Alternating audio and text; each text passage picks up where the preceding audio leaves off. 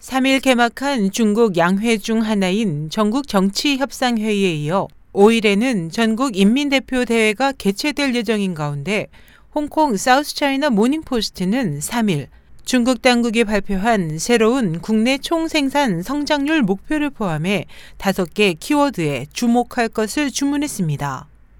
일부 전문가들은 중국 정부 지도부가 올해 GDP 성장률 목표를 6.5에서 7%로 설정한 것으로 전망했지만 중국 경제 둔화가 계속되면서 당국이 향후 경기 부양에 더 방점을 둘 것으로 보는 견해도 많습니다.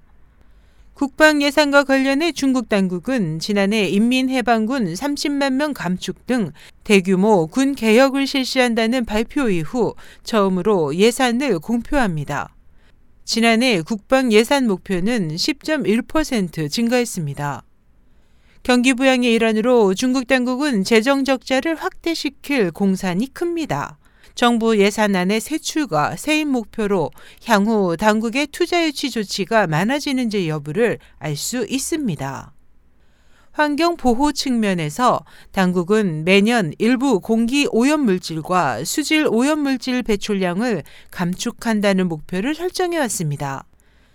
지난해에는 탄소 배출량을 3.1%까지 줄인다는 목표를 세웠습니다. 지난 10년간 설정된 목표는 매년 달성됐지만 중국의 공기와 수질오염 현상은 개선되지 않고 있습니다. 때문에 중국 당국은 직접 공기와 수질 오염 개선 상황을 반영할 수 있는 지표를 도입할 예정입니다. 신문은 주목할 다섯 번째 키워드로 사법 부패를 꼽았습니다.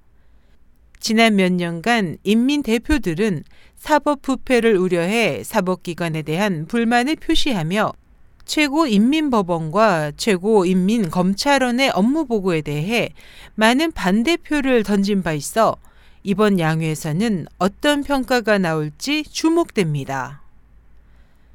SH 희망성 국제방송 임소연이었습니다.